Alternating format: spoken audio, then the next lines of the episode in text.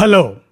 కానమోకు కథావచనం మోహనవచనం పరిజ్ఞాన హితబాండం శ్రోతలకు ఆహ్వానం నమస్కారం. చదవదగునెవరు రాసిన తదుపరి చదివిన వెంటనే మరొక పలువురికి వినిపింపబూనినా? అది ఏ పరిజ్ఞాన హితబాండమవుపో? మహిళ మోహనవచనమై విరాజిల్లు. పరిజ్ఞాన హితబాండం లక్ష్యం ప్రతివారీ సమాచార హక్కు ఆస్ఫూర్తితోనే ఇప్పుడు. ఈనాడు సమాచార సౌజన్యంతో వండని వంటలు అనేటువంటి అంశాన్ని ఇప్పుడు మీ కానమోకు వచ్చిన శ్రోతలకు మీ కానమోకు స్వరంలో వినిపిస్తాను వినండి. వండని వంటలు ఇక వినండి.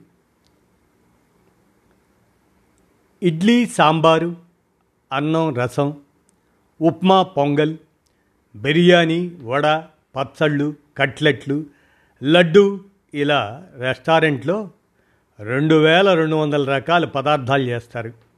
కాకపోతే వాటన్నింటినీ నిప్పు నూనె ఉపయోగించకుండా తయారు చేస్తారు. అంటే ఉడికించడాలు వేయించడాలు తాలింపులు లేకుండా వేరే అన్నదే వేడి అన్నదే తగలకుండా చేస్తారన్నమాట. ఇది సాధ్యమేనా అని అనుమానిస్తే మీరే వచ్చి చూడొచ్చంట అక్కడ. అంటూ ఆ రెస్టారెంట్ వంటగదికే తీసుకెళ్ళి మరీ చూపిస్తారు. No oil no boil restaurant నిర్వాహకులు. అడగాలే కానీ మీకు వాటి తయారీని నేర్పిస్తారు. ఆ హోటల్లో వండకుండానే వడ్డిస్తారు. బియ్యము మినప్పప్పు రుబ్బుకొని ఆ తడి పిండిని పులియబెట్టి పులిసిన పిండిని ఇడ్లీ అచ్చుల్లో ఉడకబెడితే కానీ మనకు ఇడ్లీలు రావు. కానీ ఈ రెస్టారెంట్లో ఇడ్లీలు అలా చేయరు. తెల్ల బియ్యంతో చేసిన అటుకుల్ని పిండిగా మార్చుకుంటారు. కొబ్బరి పాలు పోసి బాగా కలుపుతారు. ఆ పిండిని ఇడ్లీ అచ్చుల పైన పోస్తారు. ఆ అచ్చుల్ని పొయ్యి మీద పెట్టక్కర్ లేకుండా ఓ పది నిమిషాలు అలా ఉంచేస్తే చాలు ఇడ్లీ రెడీ. పప్పు లేనిదే పోపు వేయనిదే మనం సాంబార్ని ఊహించలేము ఇక్కడేమో కొబ్బరి పాలు పచ్చి పసుపు కొమ్ము టమాటాలు జీడిపప్పు పొడి జీలకర్ర తెల్ల మిరియాలని మిక్సీ పడితే చాలు. రుచికరమైన సాంబార్ సిద్ధమైపోతుంది. మరి అన్నం మాట ఏమిటి అంటారా? బియ్యానికి బదులు అటుకుల్నే నానబెట్టి వాటికి కొబ్బరి తురుముని జీలకర్రని చేర్చి రుచికరంగా మన ముందు ఉంచుతారు. అవసరాన్ని బట్టి దీన్నే టమాటా రైస్ గాను పులిహోరగాను చేసి పెడతారు. అంతేకాదు ఇక్కడ నూనె అక్కర్లేని రకరకాల వడలు చేస్తున్నారు. ముందుగా బాదం జీడిపప్పు వేరుశనగ పప్పులను తీసుకుంటారు. దానికి కొబ్బరి తురుము జీలకర్ర మిరియాలు కొత్తిమీరలను చేరుస్తారు. ఆ మిశ్రమానికి అవసరమైతే గులాబీ రేకులను అరటి పువ్వును కూడా కలిపి మనం మామూలు వడల్ని నూనెలో వేయడానికి ముందు తడతాం కదా. అలా పది నిమిషాల పాటు తడుతూ ఉంటారు.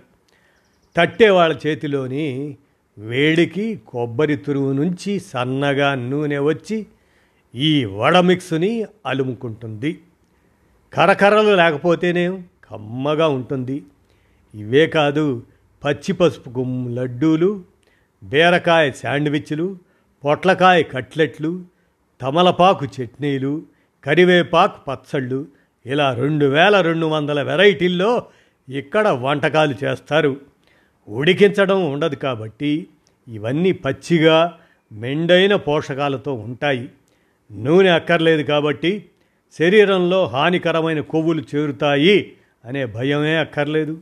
మరి రుచి మాటో అంటారా? ఇక్కడ చేసే ఏ వంటకం పచ్చి వాసన రాదు. అలా రాకుండా అన్ని కూరగాయల్ని నిమ్మరసం ఉప్పు కలిపిన నీటిలో నానబెడుతుంటారు. అలా వాటి సహజ రుచి పోషకాలు పోకుండా ఎవరైనా తినగలిగేలా చేస్తున్నారు.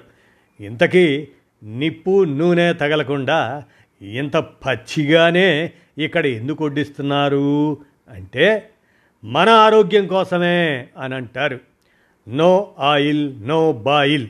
వ్యవస్థాపకుడు శివ.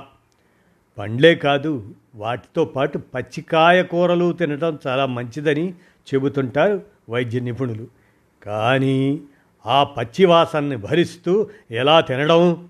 ఇదే ప్రశ్న చాలా రోజులుగా శివని వేధిస్తుండేదట. ఆయన ఇదివరకు ఓ ప్రైవేట్ సంస్థలో అకౌంటెంట్గా పనిచేస్తుండేవాడు. తమిళనాట ప్రకృతి వ్యవసాయం కోసం పోరాడిన నమ్మాళ్వార్ అనే శాస్త్రవేత్త ఆయన బోధనలపైన అతనికి మంచి గురి ఉండేదట. ఆయన ఒకసారి ఓ విందుకు వెళితే అక్కడ నూనె నిప్పు వాడకుండా ఓ ఐదు వెరైటీలతో కూడిన భోజనం పెట్టారట. ఇది ఎలా చేయగలిగారు? అని అడిగితే తమిళనాడులోని కొన్ని ప్రకృతి వ్యవసాయ బృందాలు ఇలాంటి వంటకాలు తయారు చేస్తున్నట్టు చెప్పారట. ఆ బృందాల దగ్గరికి వెళ్ళి ఓ పదిహేను వెరైటీలు నేర్చుకున్నాడు శివ. వాటిపైన పదేళ్ళ పాటు ప్రయోగాలు చేస్తూ రెండు వేల రెండు వందల వంటకాలు తయారు చేశాడు.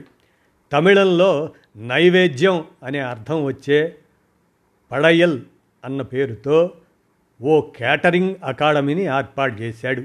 ఒక తమిళనాడు మాత్రమే కాకుండా దక్షిణాదిలోని పలు రాష్ట్రాలు తిరుగుతూ కేటరింగ్ విద్యార్థులకు దీన్ని నేర్పించసాగాడు. ఈ వెరైటీ తరగతుల పైన మీడియా దృష్టి కూడా పడటంతో రెండు వందల యాభై మంది మహిళలతో మూడు నిమిషాల్లో మూడు వందల వంటకాలు తయారు చేయడం అని ఆయన చేయించి ప్రపంచ రికార్డు సాధించాడు.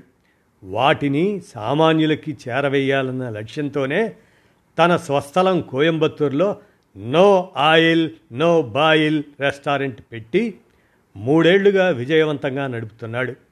మన దేశంలో మూడు పూటలా ఇలాంటి ఆహారాన్ని వడ్డిస్తున్న రెస్టారెంట్ ఇదొక్కటే మరి. విన్నారుగా? వండని వంటలు అనేటువంటి ఈ సమాచారం ఈనాడు సౌజన్యంతో మీ కానమోకు కథ వచ్చిన శ్రోతలకు మీ కానమోకు స్వరంలో వినిపించాను. విన్నారుగా? ధన్యవాదాలు.